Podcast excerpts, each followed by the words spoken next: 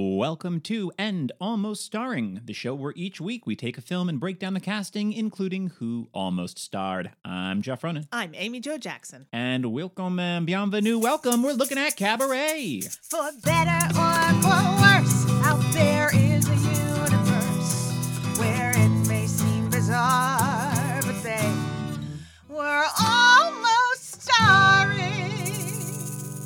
Amy Jo, how you doing today? I'm A-OK. We're talking about a A musical. okay at the Cabaret. A-OK. AJJ is A-OK. At the cabaret. because they're talking about cabaret. What do you say? Uh, love it. Uh, and we are recording this before the Oscars, but the Oscars will have already happened. This is, of course, our last episode of Oscars month, where each episode features at least one Oscar winning performance. And today we saved the best for last because we got a twofer, two great Academy Award winning performances. And if you haven't listened to our other episodes, we've got My Cousin Vinny, The Godfather, and Training Day. We tried to keep it eclectic for you, comma, the listener. We always do. And uh and if you and for our episodes coming up, if you're enjoying the show, please, listener, consider subscribing to the podcast so you'll get all our episodes as soon as they drop. Convenient for you, convenient for us.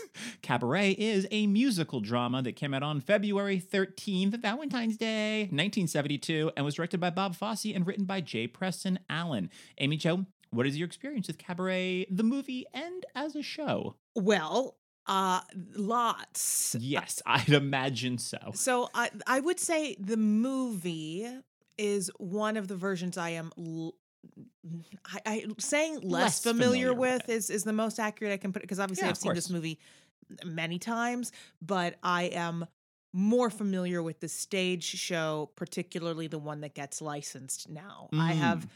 dialect coached three different productions. I was Fraulein Schneider in college, which of course is barely a character in the film.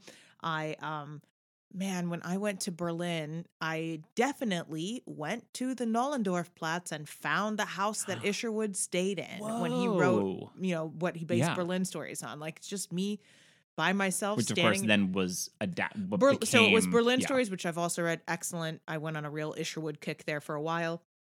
Um, so Berlin Stories was then adapted into a play called I Am a Camera by John Van Druten, which then that became the source material for Cabaret. Because Sally Bowles is like features in a couple of the stories in Berlin Stories, but there's like Right. one story about Mm. her.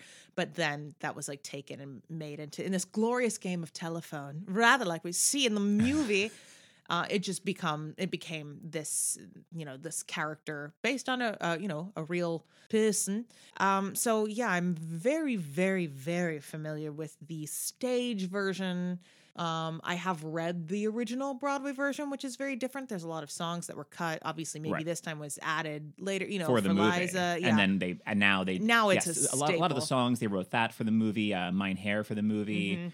Yeah, Mein Herr uh, replaced Don't Tell Mama. Right, and well now in the music in the stage musical now they just do both. You'll she'll Oh, yeah. do Don't Tell Mom. She'll have a little brief talkie talkie, and it's like okay, well now we got to do Mein Herr Yeah. we, ain't- we definitely we're not gonna can't not do Mein Herr. like cut off my nose to spite my face. We gotta we gotta have it all. Um, and then yeah, I've seen it a number of times as well in productions I've not been involved in. Most recently, like uh, late 2019. So which doesn't seem like that long ago, but of course now I mean, well, it seems like a long time ago in normal Yeah. times. Like I would have seen like a million shows between now and then, but because it's been a year that everything's been shut down, that was one of the l- later things I saw. Did you see it on Broadway in? yes, I saw Yes, the, I well, saw just the for those, yes, the, the big revival in like the '90s that Yes. Sam Mendes directed with Alan Cumming and Natasha Richardson, and then so many people. Yeah, so I saw it. with um oh gosh, well I know it was Gina Gershon. Oh, and I- Bowles. Yes, I want to say it was Raul Esparza. I want to Oh, say I saw yeah. Raul Esparza as Well, the he, MC. cer- he certainly played it. I know I saw him as Che when Evita toured through Dallas. So Oh, I wild. I'm not sure if I'm also like conflating that Yeah. in my like I was in college when I saw it. So but I mean at at that point it would make sense for him to be playing that that role. So oh, absolutely. I think I saw Raul Esparza Oh, and cool. Gina Gershon, and then um, I'm one. I think I think um. Oh my goodness, what's her name? Oh, she won a Tony for Grey Gardens, and she Oh, played Schneider. Mary Louise Wilson. Thank you. Who I believe originated yes. it for that revival. Yes, I I can't remember if she was still Ron in it by that point or not. You know, Yeah. but um, Cool. Very cool. But yes, so Yeah, I did not I- see this most recent revival. Nor did I. I. I've never the only I've only seen it once. I saw a production in London, which I've always meant to go look up to see how it was received Mm. Critically. Um, because I've I love the movie. I've seen the movie. I feel like I was very young. I feel like I might, might have been like eighth grade when I saw the movie, which is I mean it's a movie that apparently was they tried to rate it X when it first came out. Yeah, well, in the 1972 it was a scandalous film. You don't what even can see I say? bum. No, but you know, there's implications of homosexuality. I get it, Jeff. I the children. the children. Won't someone think of the children? But so this production, and I'll preface it by saying that I enjoyed the second act immensely. So I'm very glad. I was with my father. We had gone to London when I was in college. I'd never been. And we went, and- a big part of the trip was to see a lot of theater. We saw Jonathan Pryce and Glengarry Glen Ross.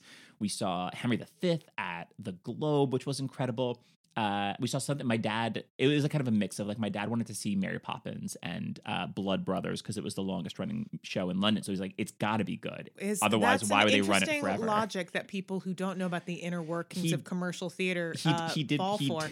he did once ask if a perfect crime off Broadway was a thing that Oh, no. one should see. You know, it's going to be the first thing opening back up. Yeah, if you listener, if you're not familiar, A Perfect Crime is, a, is an off Broadway murder mystery that is like run for decades and decades, I think and 34 years. and they have an insert in the program to explain the plot because it doesn't the, the play doesn't make sense. And the same woman, it's a fascinating. If you, if you look into it, it's a fascinating like There- onion of layers. I believe there is an episode of Reply All, not to shout out Reply All in this moment, but there is a really fascinating episode of Reply All where they kind of go into like th- the the weirdness of like how has this stayed running this long? But it's partially this woman, Catherine Russell, who is like, This is her I will this is her not life. miss a performance. Yeah. This also famously, which is the only time that I've ever seen this show have be like, let's have stunt casting, had Gary Busey pop in for I believe two weeks. Into a perfect crime. Yes. Oh wow. um, but so this production of Cabaret in London, uh, really, really great second act. But this first act, we just weren't feeling it. We weren't feeling it. We're like, this is fine. This isn't great. We're not loving this. But they ended Act One. So in the stage show, Act One ends with "Tomorrow Belongs to Me." It's this, which is this very like Nazi-ish anthem, and in the show, you're like, "Oh God, oh no, this is like these Nazis really are starting to Fascism rise." seems to be on the rise. on the rise. Um, and so the way that they staged it was the curtain was closed, and there was one guy in front in the old Nazi wear that starts the song.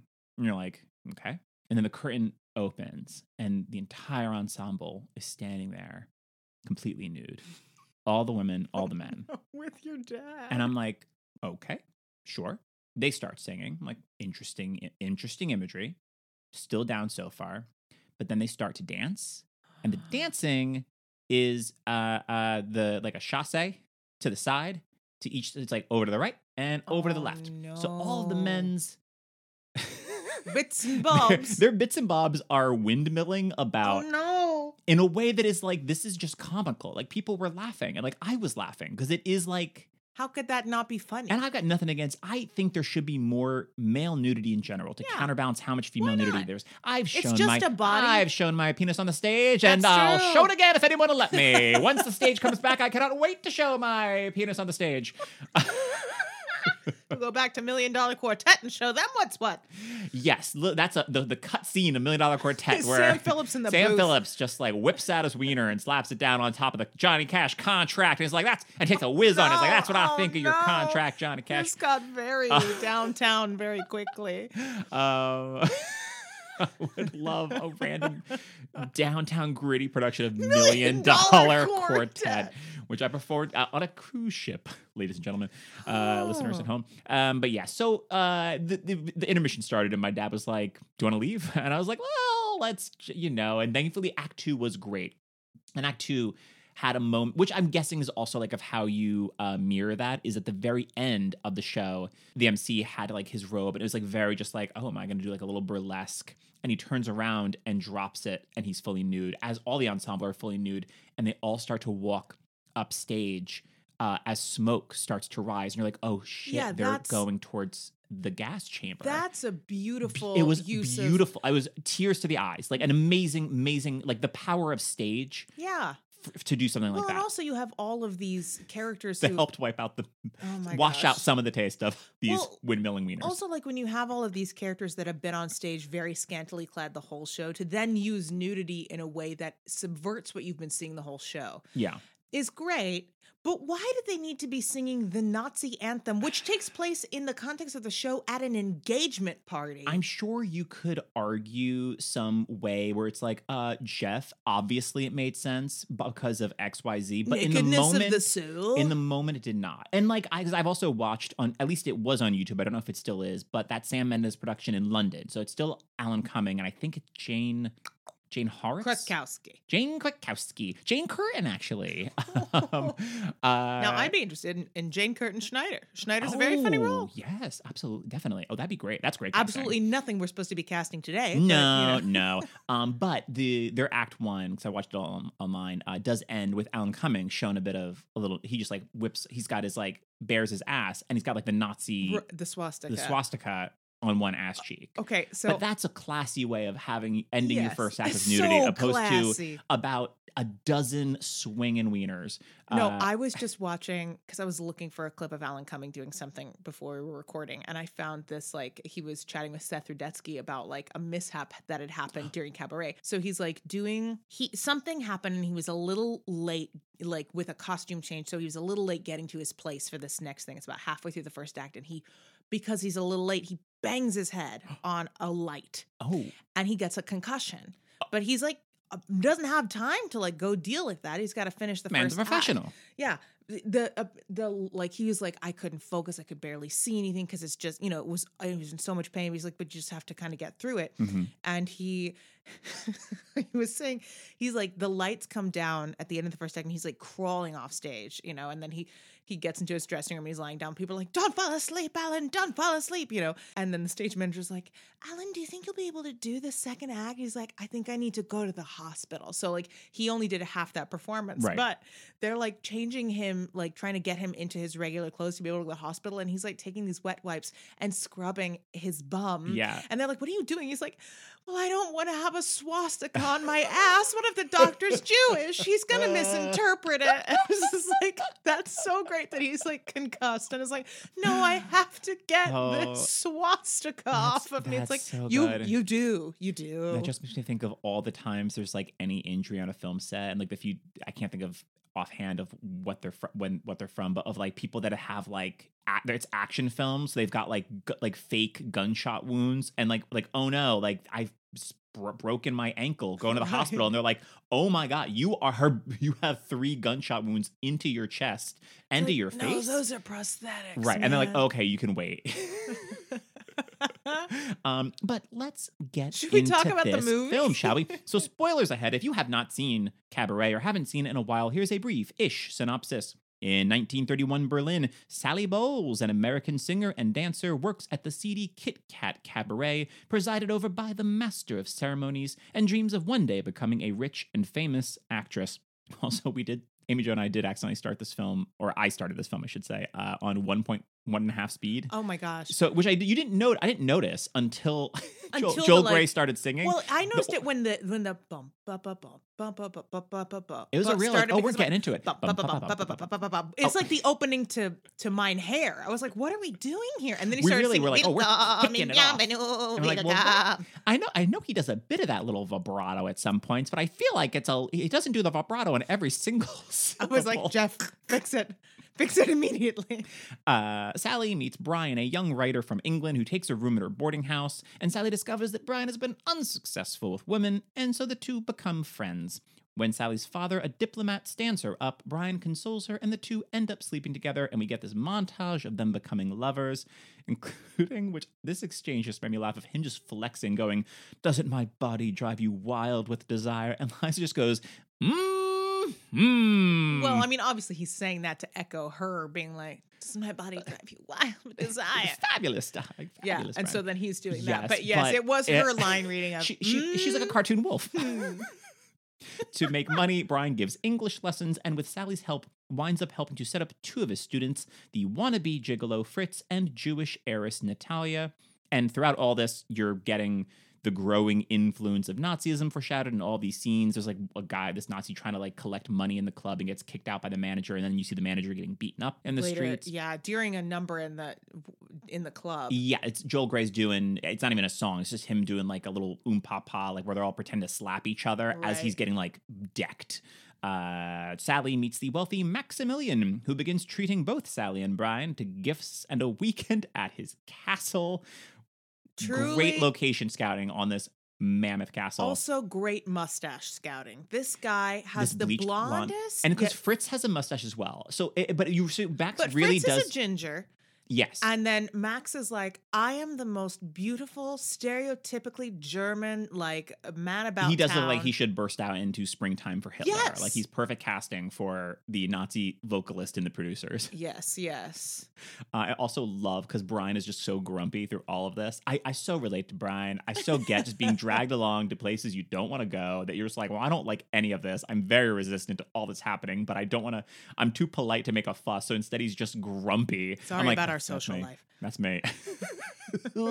but Max is just like he's like change out of your clothes and like here here's all these here throw on these clothes but this tuxedo that he's wearing looks so big on him he just looks like such a little boy they're like he's Max's Max is Michael, Michael York. yes as oh, Brian yeah, yeah as Brian, Maximilian's yeah. hosting this dinner and like Liza's just talking it up and Brian is just sitting there in this tuxedo where he's so also he just the way that he looks he just looks he reads so young because Yeah. he's like little clean shaven and the way they, they styled his hair Mhm. but in a tuxedo he just looks like a little boy playing dress up and it made me laugh so much because it does look like max is like i'm so, so sorry chaps the only the only tux we have left was from when andre the giant was visiting i'm so sorry But you will look wonderful in it anyway.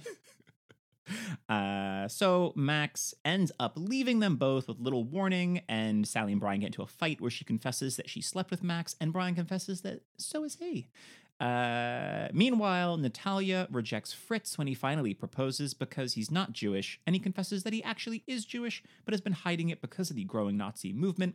They immediately get married, and then they're out of the movie. So I hope things. I hope they got out of Germany while the getting was good because we never see them. Especially like some of yeah, well, we all know it wasn't great. We so. we sure do, eh, you but I'm I'm a glad, lot of I'm people glad that it's up in up in the air. That you No, can it's kind of true. if you're if you've got you know the glass half full, you can assume they made it out. We don't have to see them like True. Brian's on the train and looks out and you're like, oh, there are my friends getting carted away. Great. uh, yeah, a lot of people who like had a lot of money and posi- wealth, like a position of power, thought that that was going to be a protection to them, and so a lot of them did not flee. Uh, which of course, you know. So I don't know, but it Yeah. is, you know, it's possible those two kids got out of there. We'll find out one day in Cabaret Two, Electric Boogaloo. Uh, Sally finds out she's pregnant. Such a just a long, this long like shot in this library. It was- it's all quiet. I'm like, why are we holding in this library? Until she's like, well, god damn it, Brian, I'm pregnant. No, I'm gonna have a Oh, baby. That's right. But it is, I think it is like, I'm to have a goddamn baby. It Yeah. is also swearing. So everyone's in the library is like, "Brr, brr, brr." Loud American. it's like, let's get the comedy where we can in this film.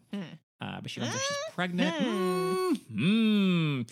Uh, and un- she's unsure if the baby is Brian's or Max's, but Brian asks her to marry him and move them back to England, which initially she agrees. And then she gets an abortion. And as she cannot give up her dream of stardom and realizing the relationship is over and seeing. Because he's got eyes in his head, seeing the rise of Nazism, Brian returns home, and Sally stays behind to keep up her performances at the club, sings her final ode to fatalism and decadence, Cabaret, and the MC closes the show as Nazis are now seen among the patrons of the club, which is such a great final shot. And I guess I also, so I've not, I've not been in a pr- production of Cabaret, but I did do a production of this very silly show, The Musical of Musicals, The Musical, Right. which is like five mini one acts where each one has the exact same plot of uh you know I, I can't pay the rent. You must pay the rent. I can't pay the rent. You must pay the rent. And then in comes the hero. I'll pay the rent. Each one from in like the style of rodgers and hammerstein sondheim and the Mhm. final one kander and ebb. So it's a mashup of cabaret chicago and then a little the bit of Spider kiss the spider woman. Uh, and so I was the villain in all of these. So I was the MC. So I got to do just studying like made pretty much a mashup of Joel Grey and Alan Cumming of like adding all their choreography in little bits. And so I did like the ending of the way he does with that like little last like Wiedersehen, all the little goodbyes, and finally like bye bye, and just like bow, and then he's out of there. It looks like MC is like, I'm no dummy. I've got a car to the airport. I'm gotta get out of here. I liked too having like gone back and looked at like production stills from the original. It's like, oh right, Hal Prince's original staging had a big mirror that would like show the audience Mm. themselves at the end. So the way that they like really opened it up to make it really a film that is its own has its own identity, but then was like, what really worked in the stage production? How can we use that? So it's like using the mirror there at the end to not necessarily although it may be the reflection of an instrument i'm not sure but it's like not necessarily like we're I think I think on Wikipedia it said that it was in the reflection of a sax of a saxophone. right yes because that's what he that's how he yeah. like appears initially but regardless that it's like it's a mirror of like Mm. what society is looking like at this particular time that they still were like how do we take that that image that metaphor that worked really well and translate that to film and Yeah. story tell further and it's like oh yeah look now like half the audience and all the people sitting up close which means all the people who have like the power to be sitting close those are all they've all got the swastikas on their armbands Yeah. Oh, also speaking of that original production, there was some. I think it was recent. I just saw someone post online, so it might have been from some time ago, but I think it was recent that of that original production that they had found like all of the photos that were taken uh to like piece like them together so to like kind of make a gif or gif or whatever of of, of the moments so it's kind of like bringing it into live action because there's not really yeah it's really many cool. if any video clips then uh so re- i definitely recommend looking up if you're a fan of cabaret. i think it was through the times Yes, through the times. Yeah. Um, but look up through them. Uh, they're really, really cool. Just showing like these little brief clips of the original production, like kind of bringing them to life in a way. They also said a, a thing that I thought was really interesting, which is just like a single photograph can't possibly capture like what is really like you can you can capture like an image, but it's not the same thing as like seeing three images in quick succession tells you more about like m- the mood and and what the actor's doing, and like a video reads a bit flat because it's closer to what we're used to, but there's something like a little um mm, what's the word I'm looking for? Just like more particular about photos and that having like three or four of them in quick succession doing like this crudely animated kind of gif Yeah. like actually gives us more of a feel of like what it might have been like to be in the theater. I thought it was really cool. Yeah, definitely recommend checking that out. Uh, the casting director of Cabaret was Renate Nuch, who also cast the Odessa File. Those are the only two credits as a casting director, but they were also unit manager of Willy Wonka and the Chocolate Factory. Another classic. Yes, and so uh, Cy, I, what I from what I've found from my research, Cy Feuer, who produced the film, is the one who reportedly cast Liza Minnelli and Joel Grey, and Joel Grey, of course, played it in the original Broadway Right. production, reprising his role. And from what I saw, Bob Fosse is the one who cast Michael York as Brian. So I don't know of how much was already set in place of the, why you have Well, s- your casting director is like Some not of that, like if your producer is the one who is like, I want to make this film with Liza Minnelli, then Oh, that's, absolutely. But my point being that I believe Renate might have been mainly in charge of the casting in Germany. Yes. So all of it, poss- possibly for your Maximilian and your Right. Fritz and for your because they're Natalia and they're everyone. all German. Yeah, absolutely. Yeah. That I looked up the guy playing Max, and he's like a tremendously prolific theater actor in in Germany. Well, not anymore. He died in like 04, I want to say, but like yeah, like was did all these major roles, and and I was like, I that would be great. I want to see as Richard II. That'd be Yeah. great. Yeah. He's great as Max. Uh, also, uh, before Bob Fosse, Gene Kelly, Billy Wilder, and Joseph L. Mankiewicz were all considered to direct and either passed or were just then Fosse was a great considered. choice Great for choice. many reasons. Al- although you know he was coming off of Sweet Charity, which was his first his directorial debut, Mhm. and was a huge bomb. So it was very risky to have him Sweet direct. Charity's also just like it's so theatrical in the book and everything. It's it's so much more satirical than Cabaret, which is you know it, It's, very true, but still, a- you know, when you're only as good as your last hit, as they say, it's very or as good as your last picture, or whatever. It's you know, it very, it's still a gamble to be like, okay, Bob Fosse, then your first movie didn't work. Can you make a second? And he sure did, and to great effect. So let's move on to some of the actors who were almost cast. Some of these people may have auditioned, some may have just been discussed by casting. This is all a little subjective. And as always, I have looked up all the actors in advance, and Amy Jo is hearing it along with you, listener, for the very first time. So let's kick it off with the MC. Amy Jo, your thoughts on Joel Grey, and who would you cast if you had to cast someone else? He's really great in this. I mean, duh. You know, um, it's so funny because I was, I oh gosh, I think it was like in middle school or high school when that it was ninety eight. So I would, yeah, I would have been in like eighth grade or something when that, or no, I would have been in tenth grade. I would have been in high school sometime when that came out. So I was really weaned on that cast recording, like Mm. on on the revival cast recording of, of Alan Cumming and everything, more so than I did not own Yeah. a CD of the OBC, Original, yeah. you know. Um, so it's so different, you know, like that the Alan Cumming production was so shocking when it when it came partially because like we're used to seeing like they uh, pr- prior to that everyone was used to seeing Joel Grey in this tux and all buttoned up and very like impish in a very different way, you know. Um, but y- And having Alan now Cumming is coming in with his like no sh- with shirtless with his little suspenders. heroin chic, it was the '90s, you know. It truly was, but um, I think he's he's wonderful, and he's just like he's got this like impish menace that works really well for Yeah. this, you know. And I've definitely obviously seen it a few times now in various incarnations. And what you choose to do with the Kit Kat Club and the MC, obviously, like is is a lot of what you can. It's your framing device, right? That you can also like be like, what do we want to tell about the world and about the world that we're currently in now through the ensemble and the MC. So often you'll see the MC, yeah, being sent off to the camps or something like that at the end. And this was a character that I was like, I don't know. I don't know how. I don't. I, he's such an enigma, Joel. like he's Grey's playing him like he's the devil himself. Yeah. Like his some the looks he'll do to camera, the few Yeah. times when they'll cut to him and like the little bit. I mean, that I've always I've never forgotten. It's really emblazoned in my mind. One of the things that I always think when I think of this film is that like just terrifying shot when Liza is like considering and then getting the abortion, and it's just Joel Grey just like appearing behind her, reaching around and like to feel her breasts at before he like moves moves around her and then goes on stage. And it's like, hey, you're like, oh, this is just also a moment of like, yeah, that that's how it is here at the Kit Kat Club. Is like you, the guy Mhm. that's the MC is going to be just feeling up the women, and it's like if you got a problem with that, you're gonna probably get fired. But also is just like it just like so creeps me out on so many levels, and it's Yeah. shot in like it's she, they're like bathed in red. Which is also why I just think like the devil himself. Uh, Mhm. but yeah, he does. He does look like he's the one that's like, oh no, I know what's up. I'm gonna get in my car. I've profited off this. yes, And I'm not warning anyone. I'm I'm someone that's like I'm not completely unaware like the characters like Liza, and I'm, I'm not the guy like out for number one. he's out for number one. Yeah, I had some thoughts on this list. Is someone named Alan Kuma? Alan Cumming, Alan, Alan Cumming. I think I found- come on, Alan Cumming. Oh, Alan Cumming. Alan Cumming. I think if we'd done a version of the film there in the early 2000s, I mean, he just revived it in like what 2014, Yeah. 2015. You know, um, Even re- more recent, I thought. I thought it was more. 2016? Yeah, that sounds Yeah. more right. I didn't. I didn't see it. I meant to because I love that Danny Burstein and Yes, I know. It's A lot of Michelle Williams, so I would have liked to have seen it's Michelle Williams, and then Emma um, Stone. We'll see Sienna Miller, I believe, Oh, and then and then. Emma Stone. Yeah, Yeah.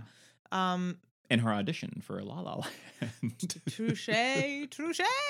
Um, so I meant to go and I did not, but um, yeah, I mean, he'd be great. He'd be a logical Of choice if we were doing it around that time. Of course, Duh, you just do the same thing you did with Joel Grey. Um, this would obviously be more like late seventies, early eighties, but Tim Curry. mm, yeah, I would have Yep. loved to have seen Tim Curry as MC. Love that. Like, let's just talk about someone who's got impish menace that Uh, would still feel yeah. very different than Joel Grey's. yeah. You know, this would also have been like more '90s, early 2000s, but John Cameron Mitchell.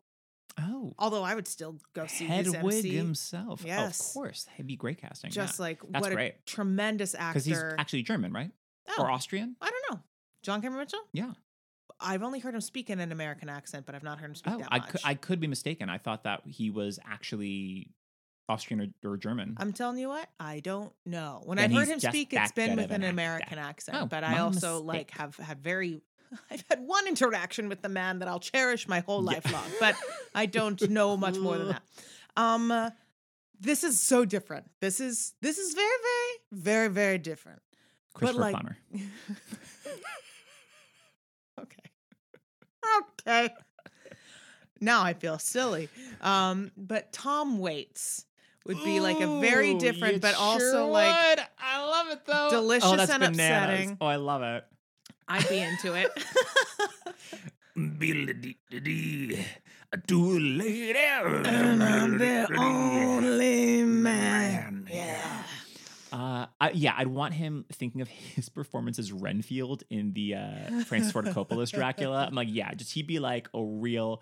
he'd be in a straitjacket the whole the whole the whole show as as the whole movie as well. Uh, Mhm. that's great. That's bananas to me, and I love it. Tom Yeah. Waits as the MC, fantastic. Yeah, I thought so. And then this is very man. Beyond the new. Welcome. Wow. From the um anyway um my tom waits impression is just shouting on vocal fry. Um then this would be i don't know anytime in the nine uh, in the 80s really. But i i think i've just realized the number of times i've recommended him on the spot i'm like is this my favorite actor of all time? That's raul julia. Oh, what that would be great. he'd be fantastic. Yeah. because he's great! Yeah. um and can sing and you know as it's not a role that like the vocal i mean it's a little more important on stage because there's a couple more songs sung like i don't care much is in the in the show like Yeah. which is but even so the mc doesn't need to be able to like sing Right. often it is cast with someone who can and therefore they will do that but it's also like you just need someone who can like carry a tune enough to be believable totally. in this situation. You more need someone who's charismatic and you believe can hold this Yeah. audience and play with them. And that's that's my guy, uh, Raul Julia. it sure is. It sure is.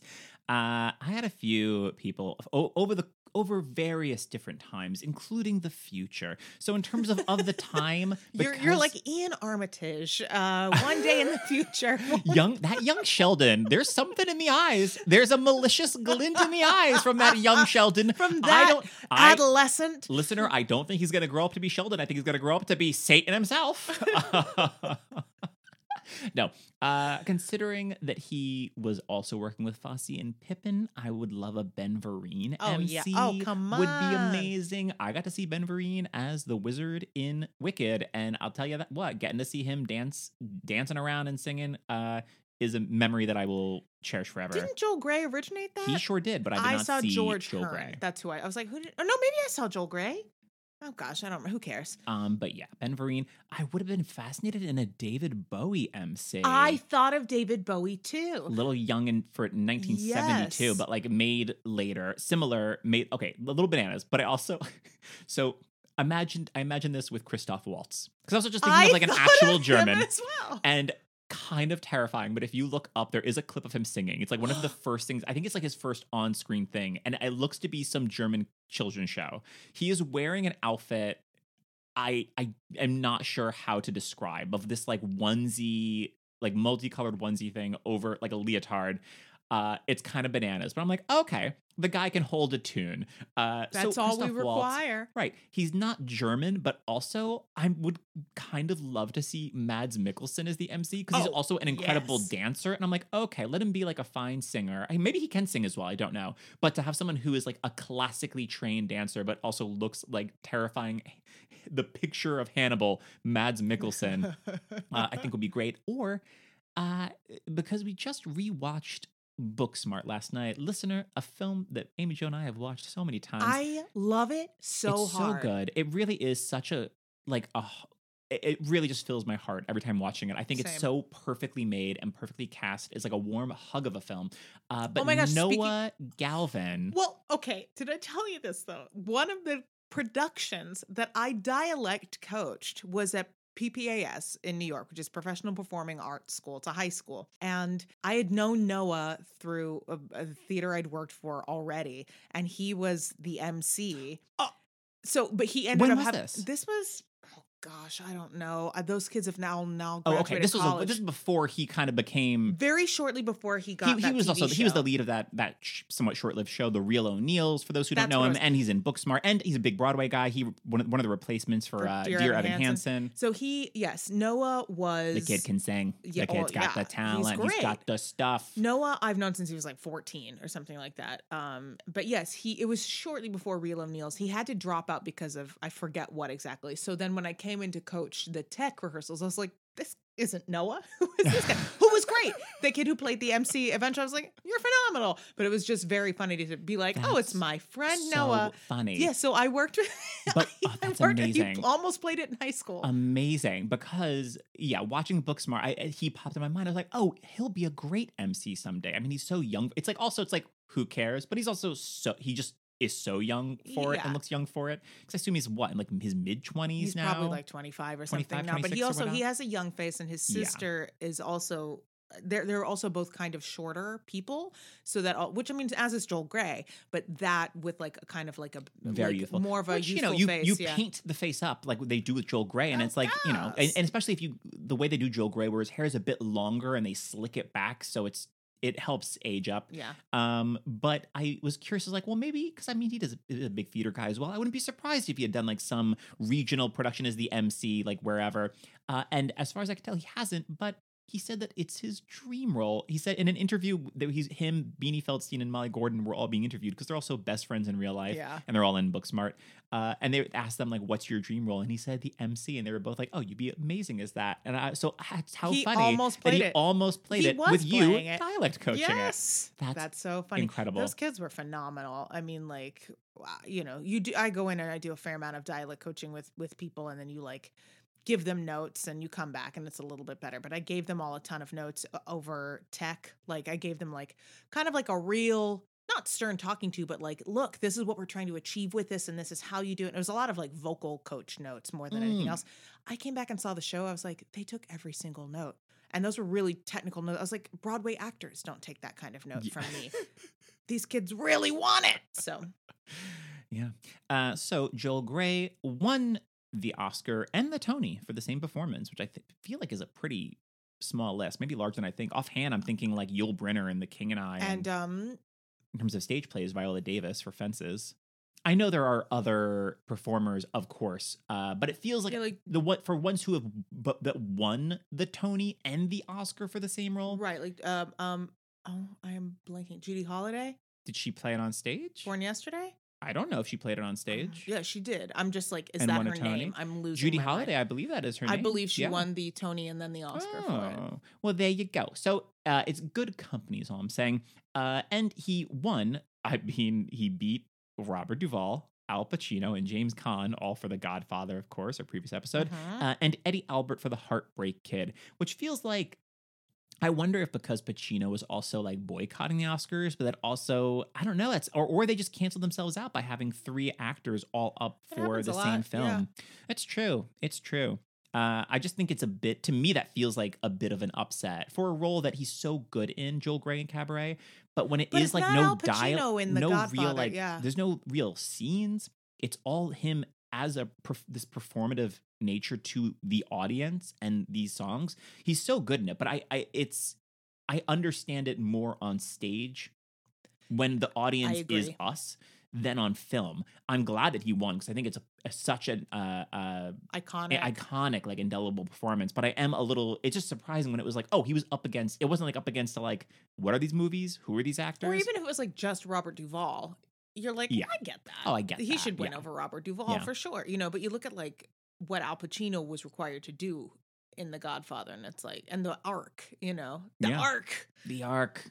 Pacino was fine. Oh, he was fine. Give Joel Grey that Oscar. Give Joel Grey that Oscar, and they did.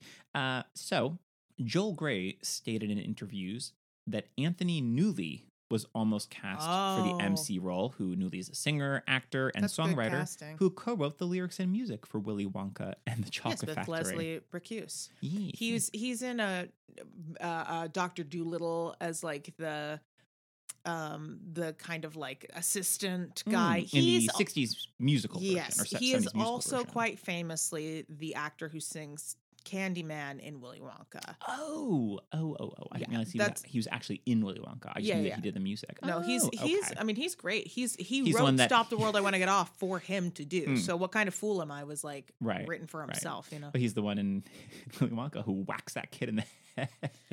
there's a lot going on in Willy Wonka that you're like, why does that you- need to be? If you if you look at Candyman, he like opens like some, some part of the uh like the counter that like opens up and he opens it up and clocks this kid in the face who then goes off camera and you're like oh god oh god i hope that child is okay Hope that child's okay. Why why does poor little Charlie have to stand outside while everyone else gets free candy? He's too poor for free candy. He's too poor for free candy. Oh. Uh, and Joel Grey also stated in interviews that he believed that Bob Fosse wanted to play the MC himself. And so Bob Fosse, they had to do like still hold like auditions and like search for the MC, and that Bob was trying to make that an unsuccessful search so that they'd be like, well, that we couldn't find anyone. I guess I'll do it myself. You know, Twist I my mean, arm. I- I- definitely a genius, but also the ego on that guy. The ego, yes, yes, yes. Uh, watch all that jazz. um, but so, according to this is apocryphal, this is from Joel Grey, but he said that Fosse was displeased when told by the film's producers that he had two options.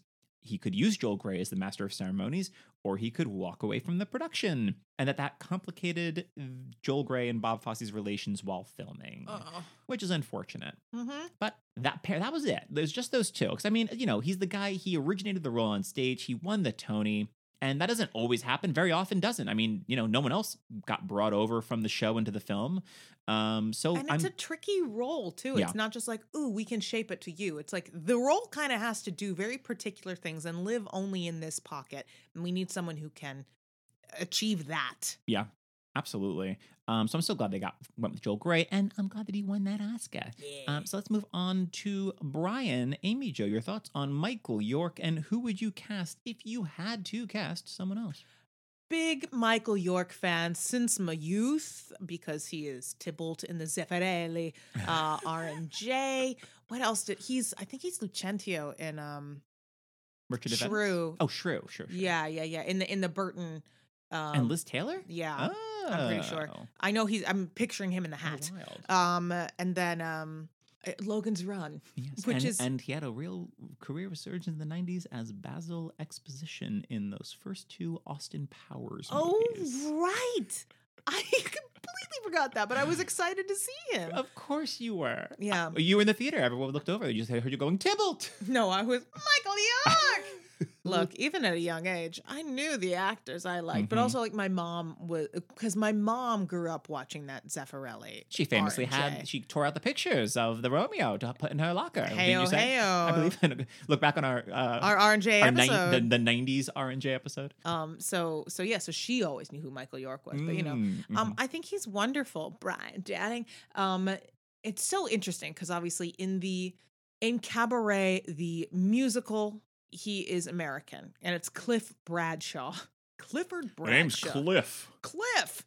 And then um I was going to say Liza is English. No, no, no. Sally is English. Um, so it's it's interesting to subvert it, not subvert it, just to swap it, um, because they were like, we want to go with Liza Minnelli, so let's go with a Brit. And we to want to give make him. Liza do a British accent. Why would you? You don't. Need Why to. would you do that? You don't need to. But it also works really well having this Works like great. the American be the one that like I'm not paying attention at all to what's going on around me and like la di da and I'm gonna be a famous movie star and the Brit is the one that's like so Uh, li- hold up, so like re- a little more repressed and is like I so a lot more. a lot more repressed. repressed.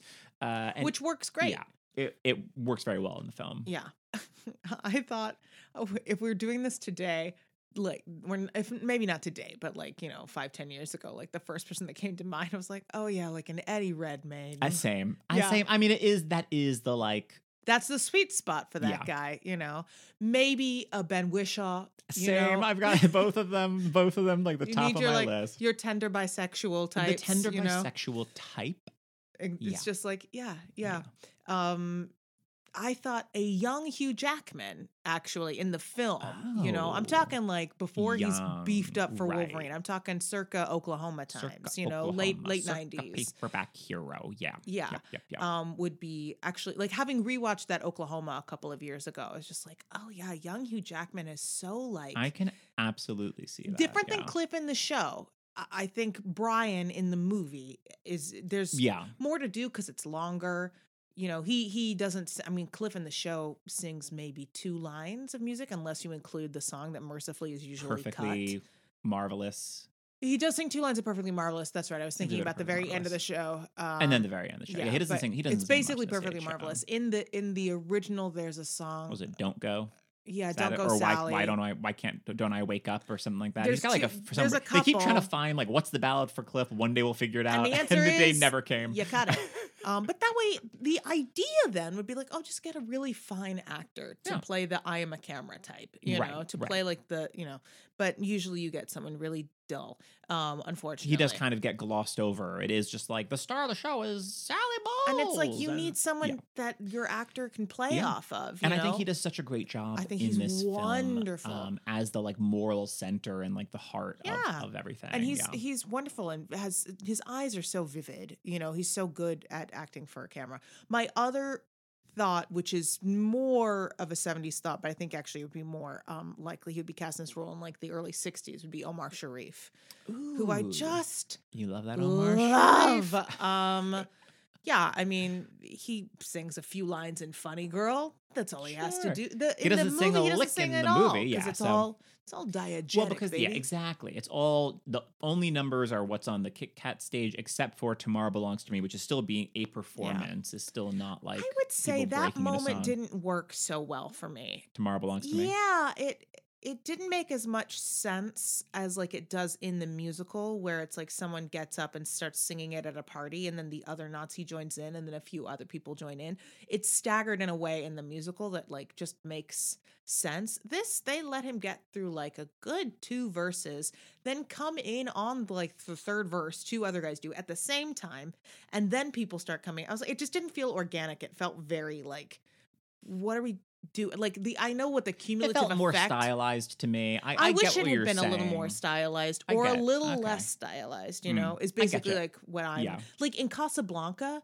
Also, one of the reasons Mm. that really works is because they're singing their actual national anthems. So they're singing in French, they're singing in German. This, one of my not problems with cabaret, but one of the things I always find tricky about the show is you have characters speaking to one another who would clearly be speaking to one another in German, and they're speaking in English with heavily accented accents in it. I it, that that kind of logic. I'm like, I get that that's what we do, but especially on film, it reads as weird to me when you have the two like German characters or not yeah fritz and natalia or when you have like the people at the boarding house who Yeah. are like bickering about you know Right, like right. jews and and bankers and communists and this we and don't then want people reading subtitles for this movie. yeah and it's, it's, that already not the happy musical we wanted. exactly i get in the kit kat club if it's like we're gonna sing a lot in english that i can make that leap you know you're maybe serving an international clientele but that Yeah. particular scene i was like i Yeah. get what you're No, trying to do ya. it just doesn't land for me I hear you.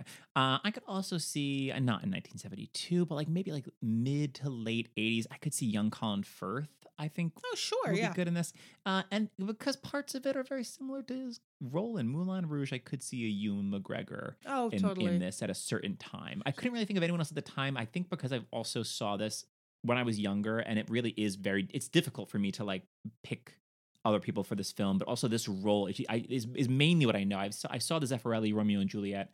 I so I know Michael York from other things, but this is what I mainly know him from. So to me, this role feels like so that is the perfect Brian Yeah. for this. Yeah. It's so funny. To me, he's like Michael York before he's Mm. anybody else because I just like I really liked him as Tybalt, but I also like what it's unlike I don't even know the name of the actor who played Mercutio because to me he's Mercutio in the Zeffirelli R&J. You know, Mm. like he's Mhm. so like identifiable with that mask. But Michael York I saw in enough things to be like, "Oh, here's Michael York again." Yeah. Well, as far as the actors who were actually up for Brian, right off the bat, John McEnery auditioned, aka Mercutio in the R&J Zeffirelli. Well, now I remember the gentleman had a name and it was that. um, Warren Beatty was considered to star. Ah, Ah, is right. again, Ah. I'm sorry, but one of, I, he acted it fine in Bonnie and Clyde. But when you're bringing in a reputation of being one of Hollywood's like most oversexed people, and you're like, I'm repressed. I've had. I have yeah, trouble I've- with it.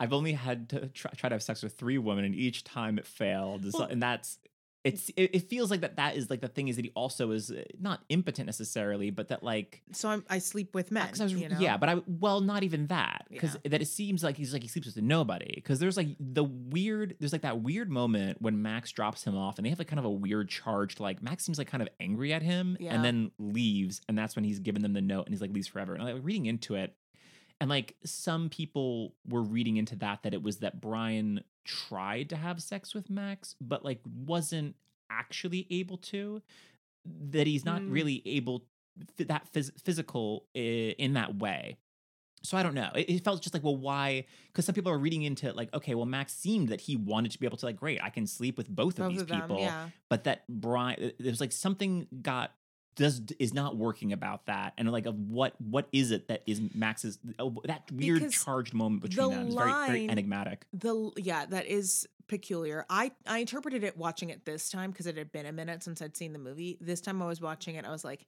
oh they finally slept together and maybe brian i don't know brian said something or like took some kind of moral high ground but then when they have the lines where he goes oh screw maximilian she goes i do and then he he laughs and goes so do i makes it sound active and like more than once on both their parts. It does but in That the, in the midst of an argument i can understand you, you're gonna- gonna say he's wh- a what's gonna, what's gonna yeah, Yeah, what's gonna really cut? He sure is with that like you're about was like a femme fatale you're about as fatale as an after dinner mint which might be the most british thing i've ever heard in my life and i love it i want it that i want to use that as a line you're about as fatal as, as an, an after after dinner mint.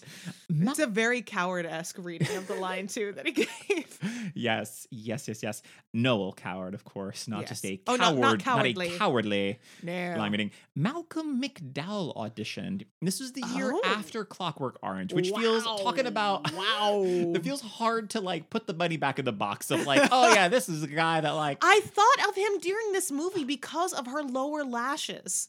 I was Oh. thinking about. I was like, oh, she's even like a little I Malcolm mean, Jo- Joel. Grey also has the false eyelashes as well. Yes, but they don't read the same because his Well, eyes no. aren't the size of Alaska. No, no, of course not. But I just mean in terms of like of your, your male characters having Yes, that false it's true, eyelash but it's just on, so I fun. Well, because yeah. it's rare that you'll see a uh, false bottom lash as well. Hmm. But like her, you know, eyes are like. Yeah. They are sp- like Jack in the Box sproying through the, the movie screen. If the movie was in 3D, it would just be for Liza's eyelashes poking at you. Lashes, lashes, Lashes, lashes. Uh, but yeah, Malcolm McDowell, it's hard for me to picture. He feels like he was just like, looked like, oh, maybe he's a nice young man, but Clockwork Orange ruined that of how I visualize him. can't and then put he the just money back in grew the box into a a great way of putting terrifying human being. I could see Anthony Perkins having more success doing this yeah, than, oh, I could than Malcolm I can absolutely see that. because at least like you understand that part of what has driven Norman to do what he's doing is that Brian wouldn't hurt a fly. That Brian wouldn't hurt a fly. Um, but but it's different when it's like I love the ultra violence. Uh, I'm gonna I'm gonna yeah. go kicking people till they die. Right. It's different Yeah. than And you know, he's an actor. Actors are capable of multiple things. It is also that is typecasting, you know, is to be It's a but to me. I mean that is like Clockwork Orange. It just looms over every every time I see Malcolm McDowell, that is always in the back of my mind is like him in Clockwork Orange because that is such an iconic performance for better and worse. I feel like for his career, you know. Yeah. Um so it's hard for me to picture him in this. I can picture him in um fairy tale theater playing the wolf in Little Red Riding Hood pretty clearly. Well, Maybe because once I've again seen a it. predatory character is what I'm Yeah, saying he's here. guy. He's not playing the hunter. He's not showing up to the rescue. No, nope. Timothy Dalton auditioned. Which is also someone that like I could s- he's to I me could is like see I'm that. seeing him more as a Maximilian. He's just Maybe, so but he's just if a you- dashing gentleman that yes, Timothy but Dalton. I think if you look at like Lion in Winter, he's giving you a kind of more darker, troubled kind of like young Dalton Yeah. is broodier, which I feel like works really well for like a writer or like Brian type. right, right, right, I right. can see it. I can I see get it. that. I think what I like, and not that Michael York is not good looking, but he just does have like more of like you. Timothy Dalton is sexy, you know. Yeah, I think Michael York is beautiful, but he also like he's not. he- Yeah, he doesn't have the swagger. It's that swagger. I don't to say that Timothy Dalton can't like sit, you know, sit sit on that swagger, but it's. uh I feel like that's the that's the the, the hard part is for Timothy Dalton trying to pretend that he doesn't have that that cartoon swag, That mad cartoon swag. Fox swagger, that mad swag. I do think it's gotten more pronounced as he has aged. totally, of course. I mean, playing Bond will do that for you, Yep. Even if you hate it. even if you hate it. Leonard Whiting thought, oh, audition. That's great. I was like, Leonard Bernstein? That doesn't make any Leonard- sense at all. Leonard Cohen audition.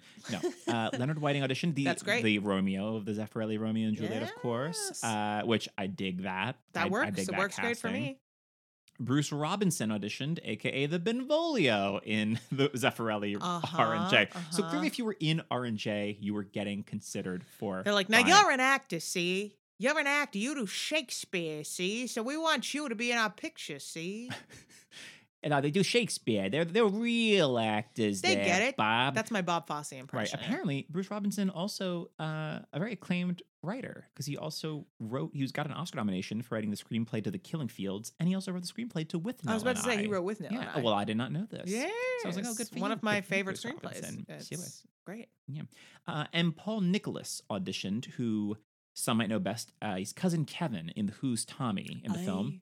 And so instead, in 1972, Mike Nicholas was in what became of Jack and Jill, which this plot description uh, is is a horror film.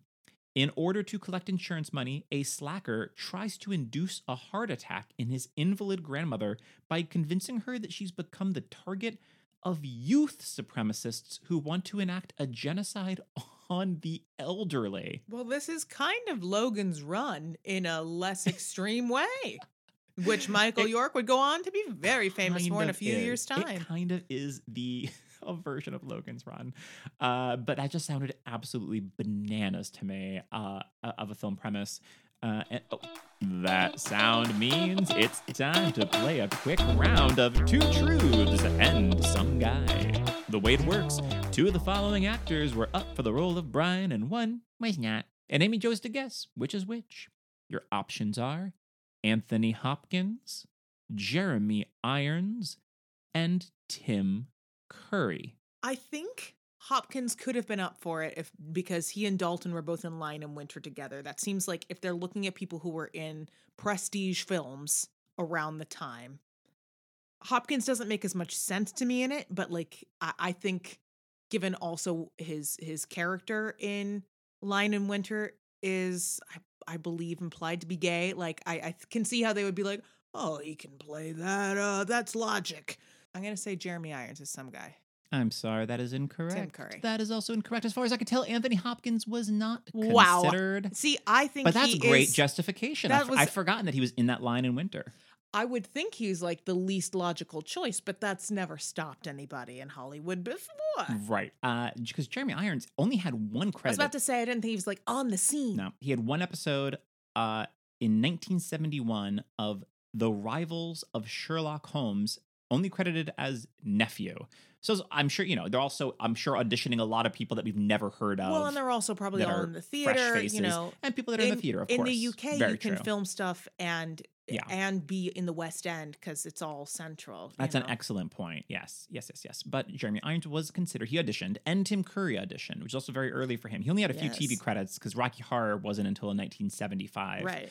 Um, so I forget when the s- stage production of Rocky Horror was. It would have been probably uh, like around this time. Probably it, around It was like a cult hit, Yeah. but I just find it fascinating that so many of these actors. I mean, Tim Curry, Jeremy Irons, Malcolm McDowell, like actors that to me, I'd be like, oh, were they considered for the MC? Like they were considered for Brian, yeah. for sweet, sweet Lil Lost in the Lamb Lost in the Woods. But that's Brian. why a post Rocky Horror Picture Show, not necessarily Rocky Horror Show, but post Rocky Horror Picture Show, post Amadeus, Tim Curry makes more sense as an MC. Oh, but 100 pre that, it's like, oh, he's gonna be Brian Daddy. I guess I'd be in, I'd be interested. I would love to see a screen test of those two. Oh, don't Jeremy you just wish? Jeremy Irons, because I did recently watch the Cronenberg film Dead Ringers, where he plays twins. So he's also then because he's playing twins. One is like the real macho, like Mm-hmm. Jeremy Irons, like I'm a wolf type, and the other is like I'm a bit more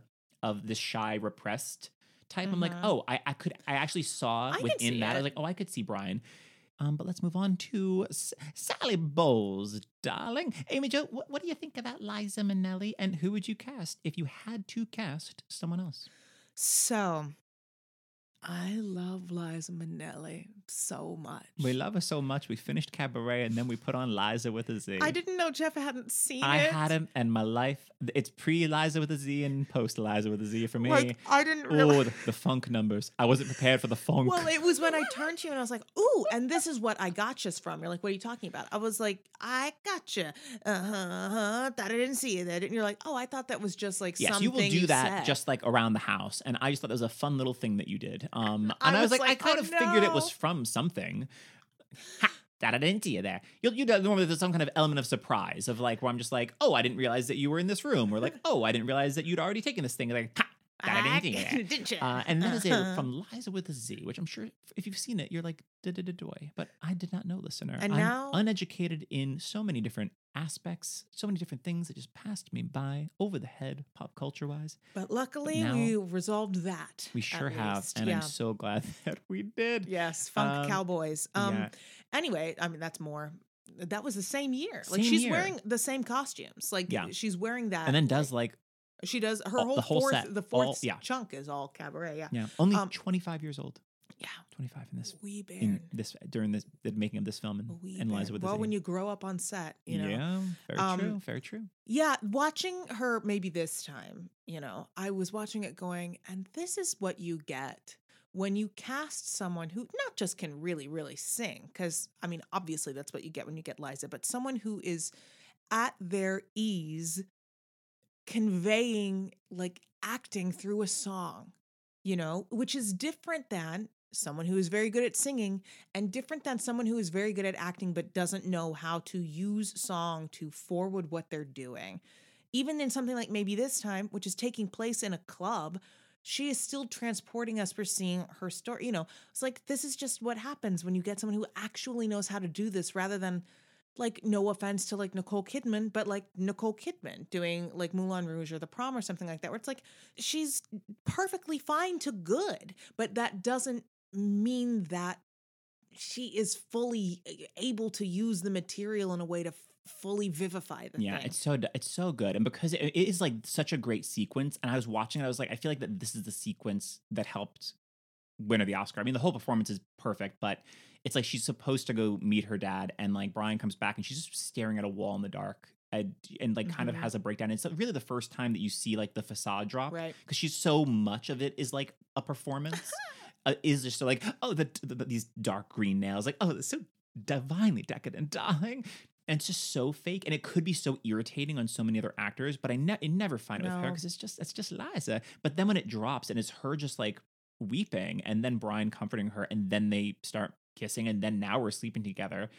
And then in this montage and then it goes to maybe this time. She's like maybe this time it's going to happen. And she's singing to an almost completely empty club and it's such a perfect run of scenes into this number. Mm. and it's so good. But yeah as storytelling which is what the numbers do. The numbers are there to like highlight Correct. you know you get the song two ladies when it's like well now it's a three The this three way yeah. relationship is starting to go off on this weekend retreat but Yeah. yeah, it's so so good maybe, maybe this time is like such an incredible performance It's so so good, and and when we were watching Liza with a Z, gosh, I get emotional whenever I think about Liza with a Z. I love it so much. um, when we were watching it, you know, I, I there were just a couple numbers she had already sung, and I I was talking to you about like I remember watching Liza with a Z like years ago with with my brother Aaron and his then boyfriend now husband Michael, and um we were, you know, watching it through and just like, you know, one of the things that makes Liza so eh, thrilling to watch and, and not just thrilling, but like why she just makes you feel so much is because she is all hope.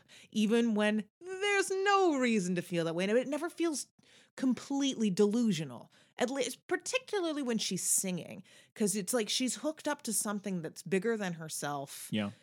and it's just like just well it could it could be good you know? Um and it's i don't know i i respond to it very strongly. I am like oh same. The school of liza minnelli. Now i will say that there is also an argument to be made for having an actor who's not a terribly good singer this part the original sally in berlin stories was not even that charismatic on stage. She was kind of like lackluster and not very good. She was like doing a fan dance. And I think the character was supposed to be like 19 or something like that, you know? And there is there is a world in which like th- that uh, so I think that's when you cast someone like Natasha Richardson who sings okay in in the Broadway revival. You know, she won a Tony for it. Yeah. But like you know, she sings yeah, okay, it is. Chris- not a Christopher, singer. Christopher Isherwood famously hated that. He thought Liza Minnelli was too talented for the role. Uh, Well, it- you are like the she- antith- It's the antithesis of Judy Garland's daughter. Sally is? Yeah, Oh, okay. I was I, I thought you said it's the antithesis, and I was like, but she is Judy Garland's daughter. Exactly. exactly. Sally- That Sally Christopher Bowles Isherwood is be- saying that like it's based upon yes, Jean Ross, this amateur singer who Yeah. lived under the delusion that she had star quality. Yeah. So having someone that is an actual star Yeah. Is it, it you can make the argument of that it's like not and I've seen it on stage in in that uh version on YouTube with Jane Horrocks, who is an incredible singer. She's in the movie Little Voice, and mm-hmm. she's doing like vocal impersonation. So she's a beautiful singer. And on stage, she's purposefully not singing her best and is like sounding more like strident and like her, her performance mm-hmm. of cabaret at the end is like ter- almost terrifying to watch because it does feel like someone completely like breaking down yeah. uh and but yeah liza is so good of a performer. You're like, how like, does she not get plucked up out of this club? You know, well, but you she's also performing in a club in Germany, and it's also like the booze and the. Sex. No, I was about to say you do have to imagine that it's just like she's too much of a mess and too in her own way, which it's like I, you know, yeah. I've seen I've seen plenty of people who are very talented. There's also just like I've seen plenty of people who are very talented who just don't ever make it, yeah. you know. Yeah. Um, and that that happens, but yeah. So I'm not bothered by that. I I think that honestly, it's on stage, I'd be more down for someone who's an air singer, but mm-hmm. on film, I kind of do want. I want that performance. I want that. For sure. I want the Liza. I want Liza. Well, I have some thoughts. I don't have a ton because also it's just like a really indelible performance, obviously. Right. But um, yeah, a more contemporary. Obviously, not not. This is more, again more like late '90s, early 2000s. But like, give me Toni Collette. Ooh, yep. Because talk about someone who can sing it, but also can just like mm. act it to where your heart just breaks thinking about yeah. it. Like I want to see Toni Collette's Liza. Um, Sara Ramirez, who's the original lady in the Lake and Spamalot, and then went on to be in like a zillion seasons of Grey's Anatomy.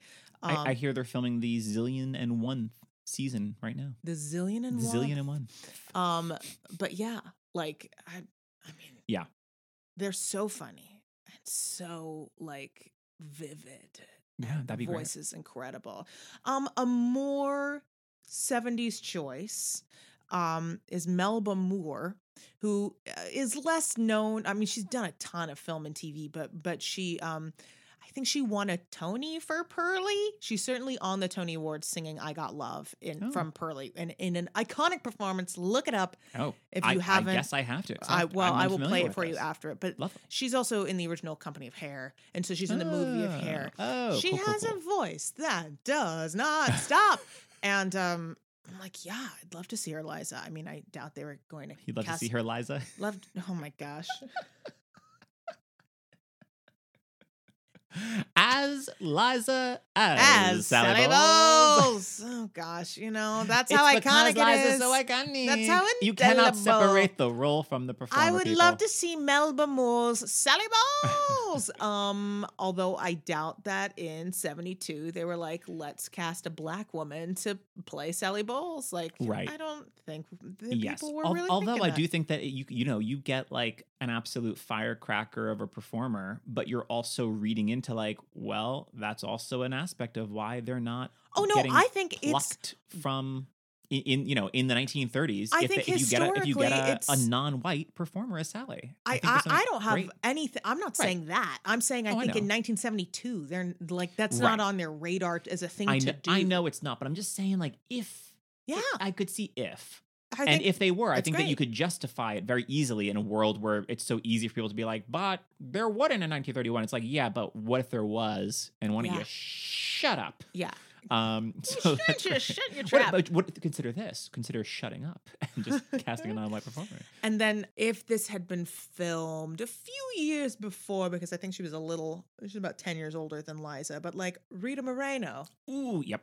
You know, yeah. another no. uh, someone love, else who you're also gonna get the full dance package because that's another thing you get with Liza is someone who can uh, dance her face off. You know, yeah. like that Mein Herr One of the reasons Mein Herr works so well is because in every shot, her lines are perfect. Her uh, her full largesse of her physical expression through in Fosse's choreography outfit, which is why Incredible. like that's that's the outfit on the cover. You know, that's yeah. the costume.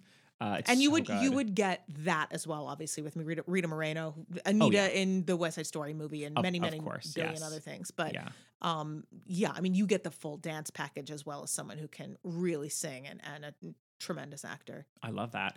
Um, I only had two thoughts, and one was if it was made more recently. I know I recommend it for so many things, but just give me that Cynthia Erivo. It's like that's what mm. I want. And I think acting wise, I would be really curious to see her take on Sally. I honestly, I see her more as an MC, but that's also more just I seeing also her love that. doing some more of Can't- stuff. Can't she do? recently. Can't she do both I mean, that's what I'm trying to do. at the same time? I've, I've legit gone into an audition where I did the MC sides and then the Sally sides. of course you did. Didn't book either, but I had a great time. I bet. Uh, but I feel like if anyone could be cast to do both roles simultaneously, I think it could be Cynthia Erivo. Hey, she's got the Um, range. And same age as Liza. I just think it's so out there. I kind of want it as Sally Bowles. Share.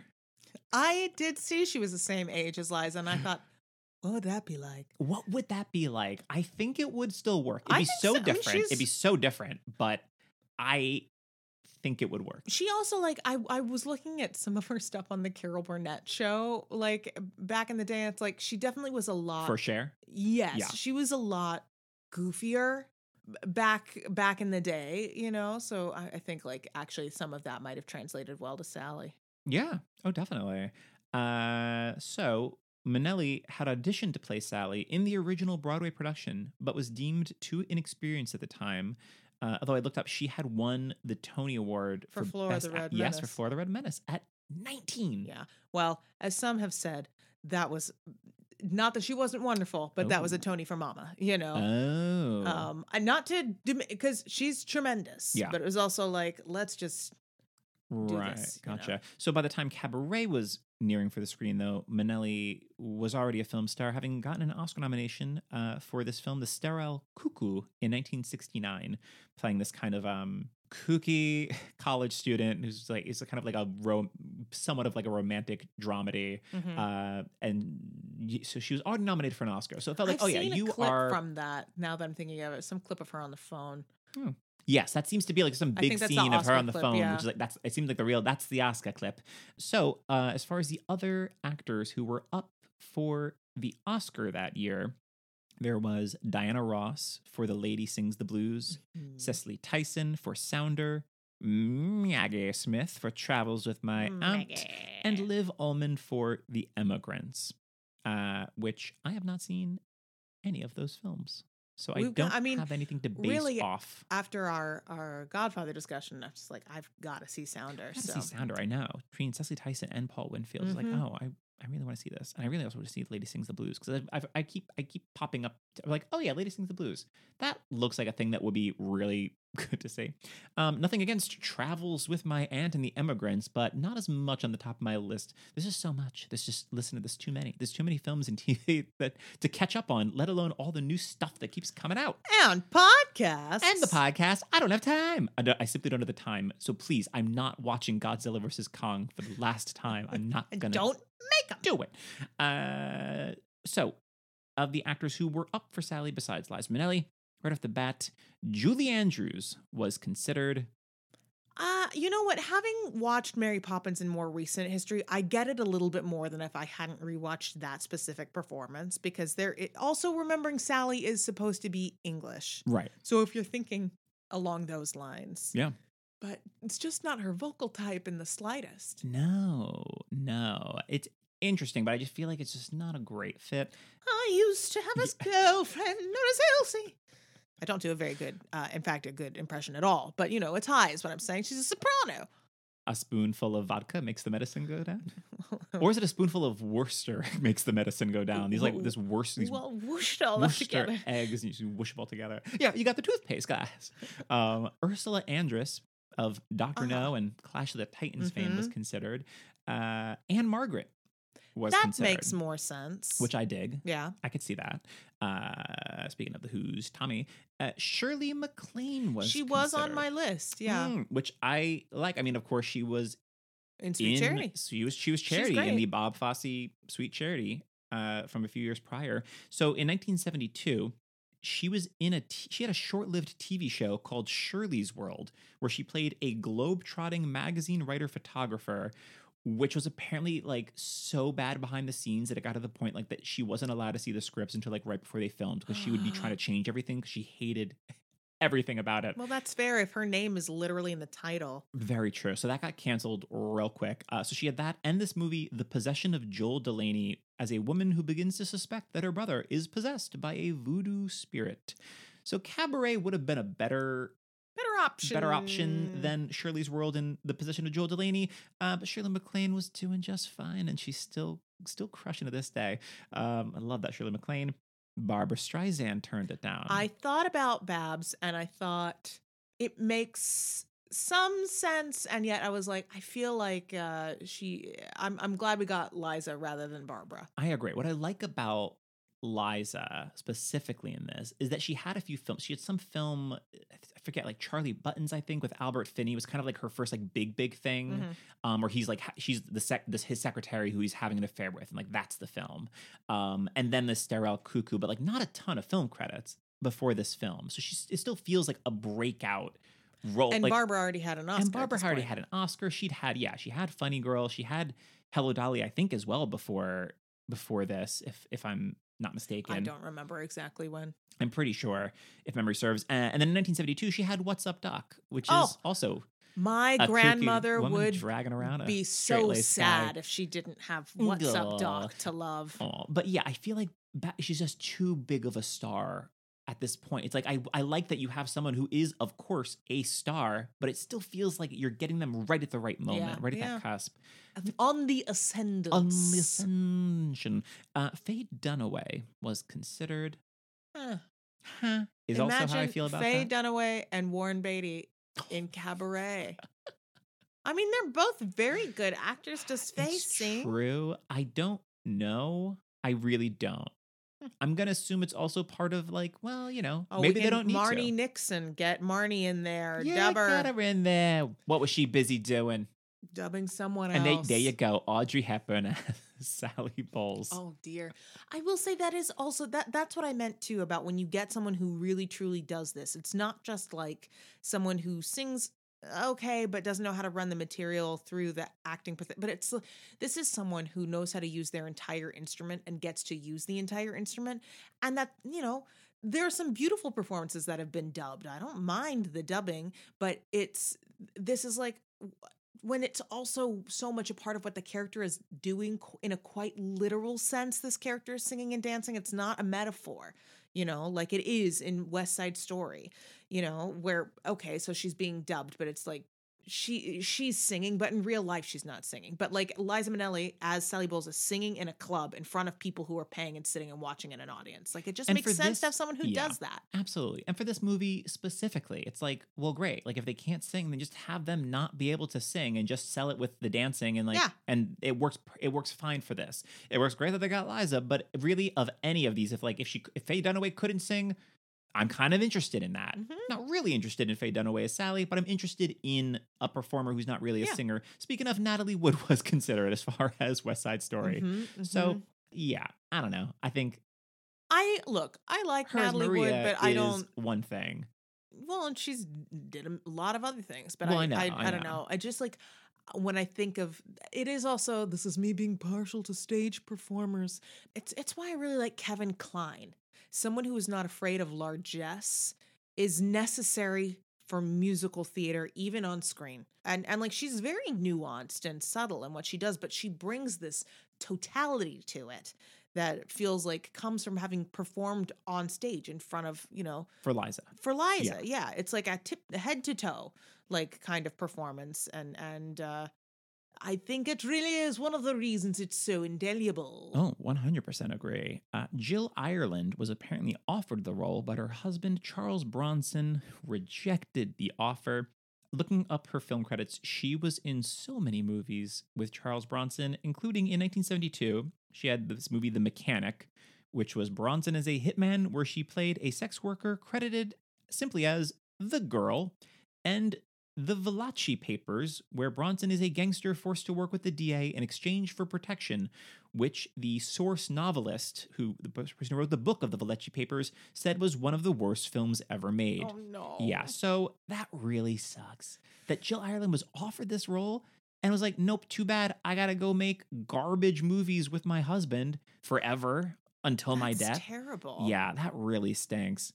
Really, it's so I lost count of how many films that she made with him, which is on the one hand, it's like maybe that was a Great. great working situation to go make movies with your husband, Charles. But it's also like Bronson. when he's the name and you get the opportunity to do something where like you could be the name, you know. Yeah, it's like you couldn't lose her for these two films, my guy. No. wow. That's my Bronson impression. it was incredible. I thought Bronson was in the room myself. I thought so too. I got real scared. Oh dear. Uh, Glenda Jackson was considered, Glenda, which I'm intrigued by. I I, once again don't know singing wise, but from an acting standpoint, I mean, would she's like tremendous, especially we're talking 70s. Glenda sure is. Jackson, come I, on. she's also one I was thinking of because now that she's like back to acting, we've seen her twice on the stage with uh, Three Tall Women and King Lear. Mhm. Uh, that I want. There's so many of like that I've just not seen of her earlier work. That she's Yeah. one that I want to like check out, like a touch of class. And speaking of you know George Segal, who just recently passed Mm. away, uh, and like some of her earlier films that I like would love. To I watched see. that um that like one where she played Queen Elizabeth in my youth. Um there's some like made for TV miniseries as the Brits are wont to do, like a masterpiece theater style thing Oh. where she plays um Queen Elizabeth I. Mm, And uh I'd rewatch it. sure, sure. Uh, Julie Christie was considered to Julie star opposite Christie. her then boyfriend Warren Beatty. So that's what that would have been. It would have been Warren Ah. Beatty as Brian with Julie Christie as Sally. So That's interesting. Now now hear me out on this. Julie Christie and reunite her with Omar Sharif, baby. oh, Dr. Zhivago co-stars. Okay, okay.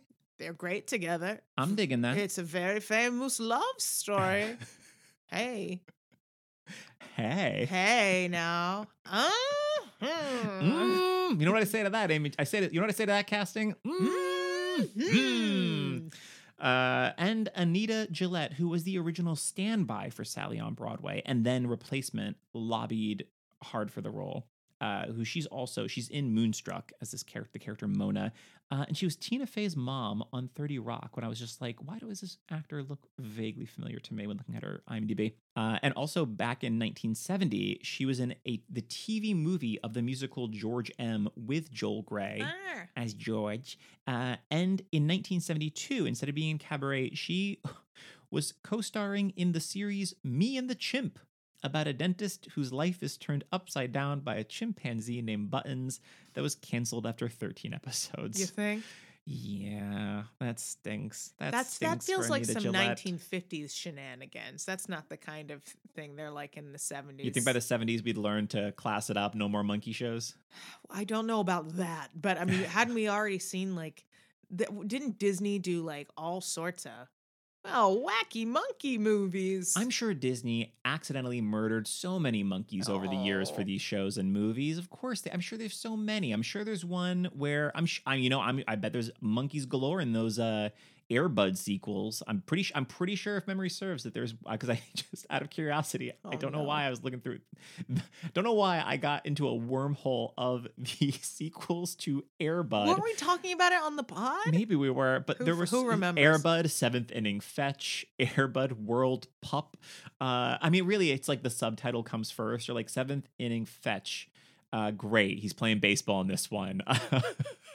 But there's one where I think maybe it's a monkey or it's a raccoon. I, actually, it might be a, a raccoon and a goat. I don't know. I'm, I started to lose my mind looking at looking at all these Airbud sequels, and then these Air Buddies, where it's like all these puppies, and now they're talking, and it's like these Air Buddies go to space, and I couldn't believe that we went from a simple tale of a dog that could somewhat play basketball to a bunch of talking in space. golden retriever puppies in space on an adventure. So those were all the characters that I found other casting options for, but there are a few characters I didn't mention, so I want to briefly touch on them. We had Helmut Griem as Maximilian.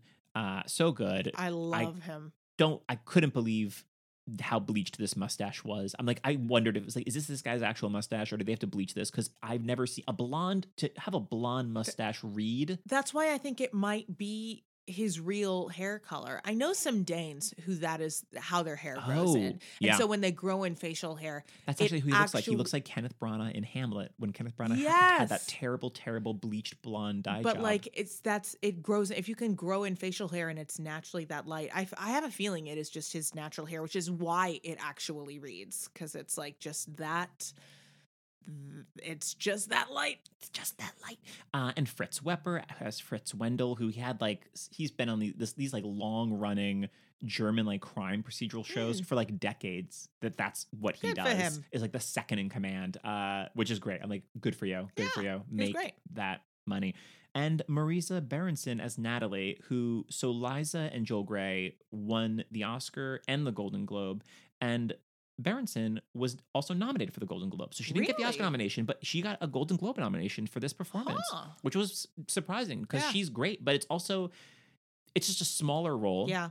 and it's not really a flashy role. She's got like a few moments, like she you get like kind of the awkward comedy because when she comes in, she's so classy and looks dressed to the nines, and Liza's like, "Oh, I'm staying for this English lesson, so I can just be." I've got my Fagin Pissed gloves. and I'm gonna bring up like syphilis and booze and make a make a scene. The Um, one that would be the one German word you pronounce perfectly. you know, fornication. uh, and then later she's getting like her dog killed. She's getting like you know She's having her foundations shaken a bit. She's having her foundations shaken a bit. But yeah, and she's also in Barry Lyndon, uh, the Kubrick film. And more recently, she was in the film I Am Love from uh, with Tilda Swinton. And uh, was in a, the in on stage. She played Lady Capulet in a production of Romeo and Juliet that Branagh directed, with Derek Jacobi as Mercutio and Lily James and Richard Madden as This R- was R&J. pretty like, recent, very yeah. recent, just a few years I remember ago. they- Jacobi talking about that production. I believe like t- uh, taped it. I believe you can like get a copy of the DVD. So I was like, love, like, oh, good for you playing Lady Cap. Um, and we also Oh my goodness. last night I realized that Marisa Berenson had hosted an episode of The Muppet Show. So- we did a little double feature and watched both her episode and the Liza. We had already ep- watched Joel Grey's like a couple weeks ago. and we had already ago. watched Joel Grey. And I have seen that Copacabana number that Liza does. I'd seen that like on YouTube years and years But ago. But we didn't you know, that her, Liza's episode is a full blown murder mystery. What a treat! What a treat. so dream! silly, so funny, and yes, this full Copacabana number. But then Marisa Berenson, her, her episode's a delight. She doesn't have a ton to do, but she does get this one standout, bizarre. Oh my gosh! bizarre like va- old No, it's number. no, it's a it's a song off Shel Silverstein's Oh. 1962 album That's what it is. called "You're Always Welcome at Our House," and she's dressed like not quite in a dirndl, like not quite German like folk wear, but like like a little like German girl, and she's got her braids and her like knee high socks. And we find She's just been singing about right. She's singing about like oh like this person like came to like visit or like came to whatever like sell us something. So we hit him on the head with a hammer and we put him him in this the hammer and hit him in the wall. And But you're always welcome at our our house. And I could not believe what I was seeing. just all these people that are getting like m- tortured and then kept in the refrigerator, kept under the boards. Uh, like this little kid in a beanie propeller hat, tied up. Uh, a puppet, of course, kept under the floorboards that like pops up each time in the chorus. More puppets popping up to sing. But you're always welcome at our house. As she's like, oh, she is like a murderer. And the end, is like she smiles and now her teeth are fangs. It was amazing. I couldn't believe that this was on the Muppets, and I It was was magnificent. cackling. I highly recommend looking up at least this clip of Marisa Berenson. It's on on Muppet Show. YouTube if you don't have was it on Disney Plus? Yeah, Yeah, Uh, just yeah, so Marisa funny. Berenson. You're always welcome at our house. I- I, had to watch it again immediately. it was fantastic. Uh, so, Amy Jo, final thoughts? Anyone we anything we haven't touched on? Any moments in the movie? Uh, any performances? Oh yeah, I just wanted to throw in this is uh, for those of you who are listening to an episode on Cabaret, I'm going to assume at least some of you are theater people. I'm just throwing in if they were to do a revival right now, I don't have a great MC in mind, just bring Alan Cumming back, but I I'm like I want to see even though she's definitely too old for it. I do not care. I want to see Carmen Cusack as Sally Bowles and Paul Alexander Nolan as Mm. Cliff. Although it is a tragedy not to let him sing, but that's okay. Yes, He'd one of a the lines. best live singers I've, I've seen. ever heard. I But saw they- him they in were- once as a replacement for Guy. He also played Jesus in Jesus Christ Superstar, Yeah. and both of them were in Bright Star. I saw him in Doctor Zhivago and then in Mm. Slave Play, and he and Carmen Cusack were both opposite one another in Bright Star, and it was just like some of the best acting I've ever seen on a stage, and it's just like that's that's what I want, which is something that is at the level of like what these actors Yeah. are bringing in this movie. So, not that that's here nor there, nobody asked for it, but you know Yeah. what? I'm a co-host of this podcast, and I'm saying it. You sure are. Uh, I don't have any trivia to end with, so I kind of just want to ask, like, for for both of us, if you have to pick, what's your favorite musical number in the film version of Cabaret? Mein Herr. Mein Herr. Yeah. I it's a, yeah because we've got you got Willkommen, you got your opening, you've got Mein Herr, which is Liza's first big number. Maybe this time Mhm. Money Money, which is your one Liza and Joel Grey number. Two ladies and Tomorrow Belong. Oh, two ladies and If You Could See Her are like Joel Grey's like big like Right. back half solos. Tomorrow belongs. Whoever picks Tomorrow belongs to me as their favorite song and performance in cabaret. cut ties with this the person. The problem with that Um, is they very cleverly written it to be a song that's got lots of great open vowels, very like ready for the singing. You're like, it's very satisfying to sing, and then you're like, oh no, Oh no! Uh, and you have, which we haven't really talked about, Liza's incredible performance of the song "Cabaret" of this like final Yeah. final number. Uh, it's hard, but Mein Herr, even even though it doesn't have like that like finality of Cabaret, or uh, for me, it's a toss up between maybe this time and Mein Herr. So I'm gonna Mhm. say maybe this time is Great. my is my fave, in the context of the musical, my favorite song was cut from the film. which is your favorite. Uh, so what? Which is a Fraulein Schneider song. Fraulein Schneider has two great songs and then a couple of really great duets, and they've kept the duets yeah, as the music she's playing on the Victrola the whole time. They're playing "Married" and and the the pine, pineapple, oh, pineapple for um. It couldn't please me couldn't. more. Oh right. Um, that's what they're playing. Like whenever, da- da- da- and she's doing her little like seductive dancing, divine decadence. Those are those are the Schultz and Schneider songs. It's not just because I played Schneider. I think "So What" is such an incredible character storytelling song, and it's like it was written on Lotte Lenya, who was Mm. like. Uh, you know, Kurt Weill's wife and a very famous German singer and actor, and it just like sings like a dream and is so satisfying. It's like such a and you're usually getting a really fine actor playing that part. Um, so I missed that, but yeah, Yeah. as far as like my favorite song from the show, it's probably "So What" or uh, you know potentially "Willkommen," depending on the staging. Totally. But absolutely. for the but movie, as the Mine movie, Hair, Ah. Yeah, I mean it's tr- it is when they start when all the ensemble like on over their chairs and just start slapping the crap out of the stage. yeah. Uh, it is thrilling. You know what it is? It's also that every frame of that number, if you just showed me a frame in isolation, I would know it was from Mein Herr. You know, like I would know it was from the, as opposed to some of the others, it might be like, oh, I know it's this because of what she's wearing, as opposed to like, no, this is from Mein Herr because they're doing the chairs and the way that Yeah. their eyes, every every shot is like so exciting to watch. One hundred percent. Amy Jo, Why, yes, Jeffrey. what are you recommending this week? Well, my dear friend Denis Lambert uh, has his own podcast called The Voracious Student. Yeah, and it is uh geared primarily towards artists but there's like he has people on that are yoga teachers and like philosophy and alexander and all sorts of different things it's just basically about like yeah being a, a student of the arts a student of life and he'll have different guests on to talk about a very specific uh, area of their work so he had me on recently to talk about of all things cabaret. not the movie the the uh, art the form. art form. Um, so if you think I get very overly excited and nerdy on this podcast, I dare you to go listen to my episode that just dropped recently. By the time this comes out, it's like two weeks ago on Denise's podcast because I am bananas. I just I was like, wow, you really are talking a lot about Charles Busch. You have a lot of feelings about oh, Bridget Everett Charles Busch, sure. you know so um but yeah i mean if if if you're listening to this episode Charles you Busch is the MC. i mean not no you know a drag production of cabaret and we have Jinkx Monsoon as sally bowles Love. i'm into it Love. anyway all that is to say um, you can find it out uh, and wherever you find your pods wherever you're listening to this the voracious student his name is denis lambert but it's spelled like dennis with one s because he's french canadian and lambert whenever we go see a show together you know he'll be like uh, two tickets for dennis lambert and it's just Oh. very funny because he's this like very elegant dancer Yeah.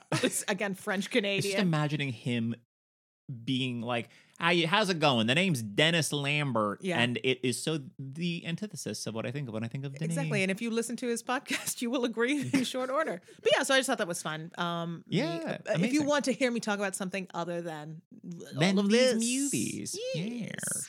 Jeff, Amy Jo. what you recommending? Well, not that it's really underseen, but I didn't see it when it first aired. So, if you are the type of person that is choosing to listen to an episode on Cabaret uh, and haven't somehow already seen it, I'd recommend checking out the miniseries Fosse Verdon, especially mainly for the twofer of Michelle Williams and Sam Rockwell as Verdon and Fosse giving incredible performances, especially Michelle Williams. Um, but they really kind of bip and bop all the way through the relationship and over the course of working on the movie of Cabaret and the stage production of Chicago and all, all throughout their careers. Uh, so you get little bits of behind the scenes of Cabaret, which is a lot of fun, but uh, some in- inc- incredible, incredible acting and dancing and casting. Uh, and I, I was very, very pleasantly surprised because I was like, when it came out, I was like, I don't need to see this. And then I was like, oh, it's on Hulu. I'll watch this. And watch it all in like two days. So I'd recommend checking out Fosse Verdon if you haven't already done so. And that's what we're recommending this week. Da-da-da. Do you have a movie that you'd love for us to break down the casting of? Email us at andalmoststarring at gmail.com and let us know. Gosh, do you want to know what movie we're going to talk about next week? I do, I do. Oh, well, then what you need to do is go right on over to Instagram or Facebook and find us at And Almost Starring, and we will reveal it to you. and it, it'll be as terrifying as Amy Jo You just better believe it it. sound. Until next time, I'm Jeff Ronan. I'm Amy Jo Jackson. and oh gosh, thanks for joining us to see who almost starred.